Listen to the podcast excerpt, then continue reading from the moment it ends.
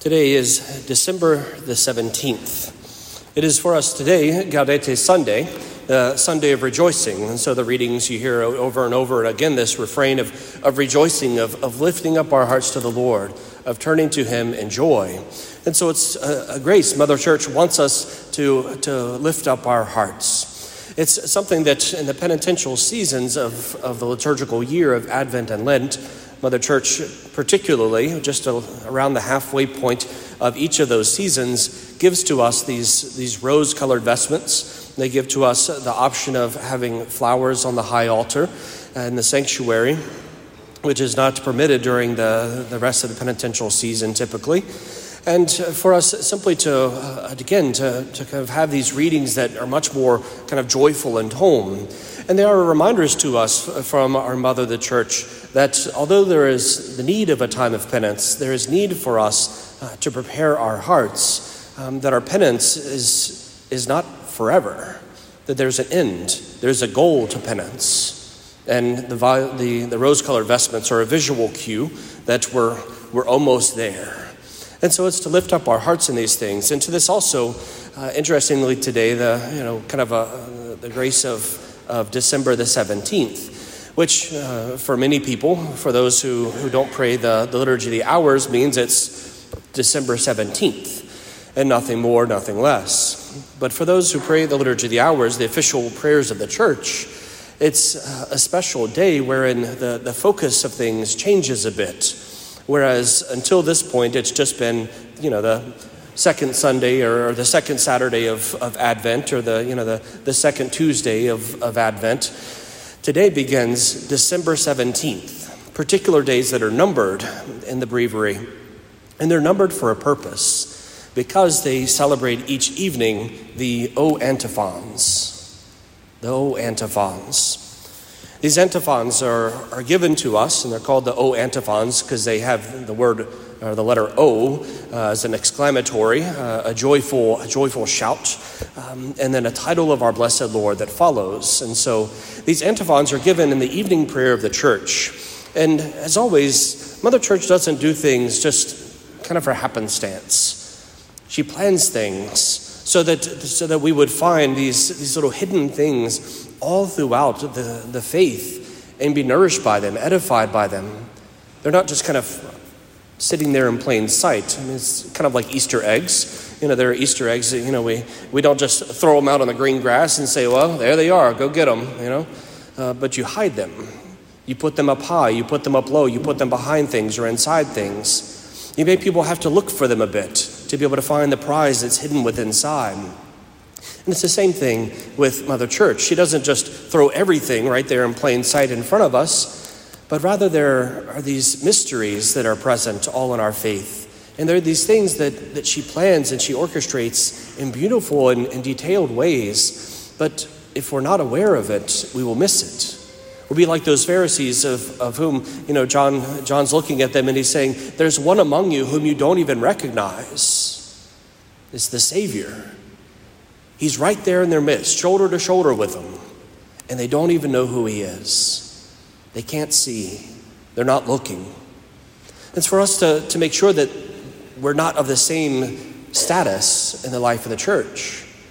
That we don't simply kind of go, you know, go through the, the box, you know, checking the boxes uh, of our faith and, and not allowing the beauty to strike us, not allowing the beauty to speak to us and to edify us, to lift up our hearts. And some of the church uh, gives us these O antiphons, and beautifully, there are three different times a day where a, a, portion of a gospel is prayed. In the morning, there's the Benedictus, the words of uh, the words of Simeon, or, or of Zechariah rather. Um, there's in the evening the Magnificat, the words of Our Lady, and at night the words of, of Zechariah, um, of Simeon rather getting the two mixed up right now. Uh, the, in the evening time, it's him. And so in the morning time, it's a prayer of expectation. In the, in the evening prayer, it's the prayer of Our Lady, uh, responding and, and, saying, you know, the, the, my soul magnifies the Lord. It's a, a, psalm of praise of what the Lord has done. And the night prayer uh, includes a prayer of, of the Canticle of Simeon which is simply, Lord, let me go in peace. I can die a happy man now because I've seen him. I've seen Jesus. I've seen the Savior. And so this is prayed every single day in the life of the church. It's something that, that everyone who prays the Liturgy of the Hours, if you pray it with any regularity, you probably have the thing memorized in quick order because it's every single day. And a beautifully, Mother Church puts this, these O antiphons in the evening prayer of the church because our Lord has come to us through Our Lady. It's, it's Our Lady who gave birth to Christ Himself, and it's Our Lady who, in the evening time in the prayer of the church, comes to us and gives us Christ again, points us to him once more, he who is to come, with these beautiful antiphons, recalling who it is that we are to receive. They should sound familiar, at least I hope, as we go through them. We'll explain more at the end. It begins today, December 17th. So if you come to Vespers tonight, you will hear this, uh, this antiphon in its English translation. It begins, O sapientia, O wisdom. O wisdom.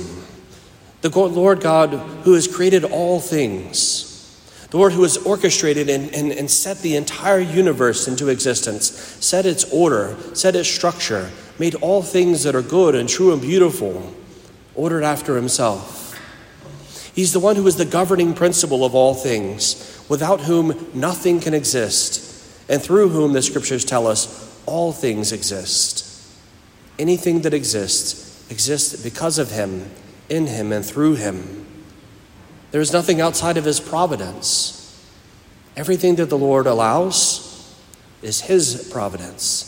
Anything that happens, the Lord Himself is choosing to allow so that something can be brought forth from it. It is wisdom of God, not the wisdom of men. So there are many mysteries that are present in this wisdom. It's for us to entrust ourselves to it. And so we look forward to the day of the coming of that great wisdom, O Sapientia. We call out for the Lord as well, O Adonai, the second one, O Adonai, O Lord. O Lord, the sense of, of, of power, of sovereignty, the Lord over whom nothing else has control. There is nothing that is superior, there is nothing that is supreme to the Lord God Almighty. He has all power he has all dominion. Everything is subject to him, no matter what. It is to recognize his authority, to recognize that, that he, like the, as, as would later on be said of, of the Lord Jesus, whenever in the midst of his works and of his words, people were shocked because he says, This one is not like the rest. This one speaks with authority. He has dominion, this Lord, O Adonai. O Radix Jesse on the 19th, O root of Jesse. It was said that you know, the promise given to David that there would be one that comes forth from his line who would rule forever, a king from whom the scepter would not part. He would have eternal authority, eternal rule. And yet, as the kingdom went on, not very far after the life of David himself, it fell to pieces. Exiles happening twice, conquering by other countries multiple times exile, everything seemed to be lost. The root of Jesse, or the tree of Jesse rather, cut down. No more seeming, you know, heirs coming to the kingdom. And yet the people understanding that, that there's something, there's the promise of God can't be nullified. And from what seemed to be a dead stump, a root simply lying in the ground, up comes one who was a sign for the people of hope a sign that the Lord God will fulfill his promises. He will fulfill everything that he has said, even if we don't understand it, and even if it takes a little while. The Lord is never outdone. He is the one quietly giving life, coming to bring new life to the world. O Radix Jesse. On the 20th, we pray, O Clavis David, O Key of David. It is the key that opens up heaven. It is the key that is there for us to open up eternal life. Shebna in the Old Testament was entrusted with a set of keys to open and close the doors of the temple. Whoever, whatever, whenever he opened, he had the authority to open. And when he closed, he had the authority to close. And this was spoken on behalf of the king. And it's the Lord Jesus who comes with the keys, and giving them, of course, to Peter and to the church to be able to open and close. But He Himself is the key that opens up the heavens. We cry out to Him to enter into that place for which our hearts are made and for which we long. O clavis David. On the 21st, we pray, O Oriens, from the east, the one who comes from the east, the one who is light in the darkness, the one who, in the midst of the darkness of the world, comes to bring hope to us, comes to lift up our hearts, to assure us that God is not far from us, but He is intimately close. Just as the sun rises in the east and sets in the west, and it comes to pour out its heat and its rays upon us, so also the Lord comes it comes from the east to bring light, to scatter our darkness, and to warm our hearts in the chill of spiritual cold. O Oriens. O Rex Gentium, we pray on the 22nd. O King of the nations, King of the peoples. He is the Lord not just of a few, this Lord to whom we call out, and when we bid him to come, he comes not just for the people of Israel, not just for the kingdom of Judah, but for all nations. It is simply a reminder to us, this title, Rex Gentium, that He is the one who comes to save every single person, that not a single person exists in all of history or ever will exist who is not loved by the Lord and desired for the kingdom of heaven. Every last one the Lord desires. And He seeks to make it possible to be able to win us to Himself, to call us home. And lastly, on the 23rd, O Emmanuel, God with us. The fact that God is not far from us, that He is attentive to us, that He is, in fact, with us always, even to the end of the age, and always has been in some mysterious manner. It is this encouragement that is given to us from on high that we are not alone, that even the darkness, He is with us no matter where we might go, there He is. Even if we are alone, we are not alone because He is with us. These words come together. Sapientia Adonai radix Radaxiese clavis David Oriens Rex Gentium Emmanuel.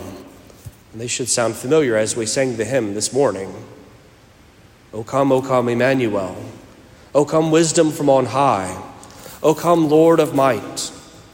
The beautiful hymn that we sing during the Advent time of the year is the cry of the people of God, the people of Israel of old, and for us of new, longing for God to come and to fill us, longing for God to come and to be with us, to stay with us, to make his home with us. And when we cry out to the Lord, He is not deaf to our ear. He's not deaf to our cries. He, he hears us and He responds. When we ask of things, He gives. And beautifully, the church reminds us of this too in the very text, if we are willing to see, and if we speak a bit of Latin too. In, this, in these phrases, Sapientia Adonai radix Jesse Clavis David Oriens Rex Gentium Emmanuel, if you line them up and you go in inverse order, it says something back to us. And interesting that it's in inverse order because the Lord, the Lord came to us, a member of the, of the, the Hebrews. And if you know, the, the Hebrew language is spoken, or it's read in reverse order from what we're used to. For the Jews, uh, the front of the Bible is for us the back cover.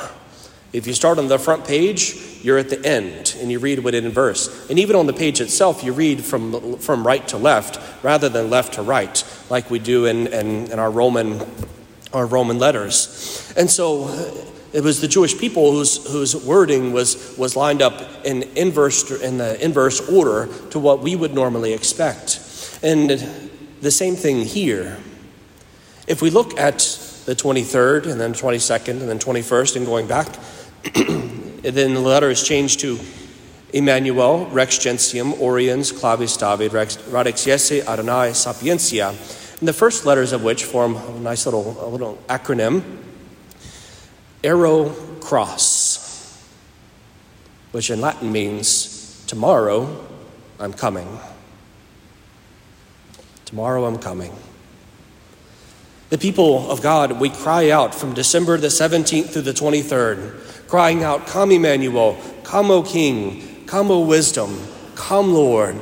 We, come, we call out to him in these various titles, begging him to come to us. And as we're crying out, he's fulfilling the word that says, I hear you, and tomorrow I will be with you, I will come to you, I will stay with you, I'm in your flesh. All of this is contained in the, in the beautiful thing that is like a hidden gem in the life of the church. It's quietly there waiting for us to discover it just the same as the Lord always does. All of us, I pray, pray at least have the scriptures at home, a Bible.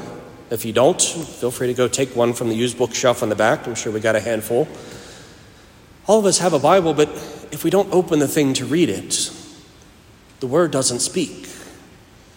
In the same manner, all of these things are set before us, but if we don't open our ears to hear, if we don't cry out to the Lord, we can't hear Him respond.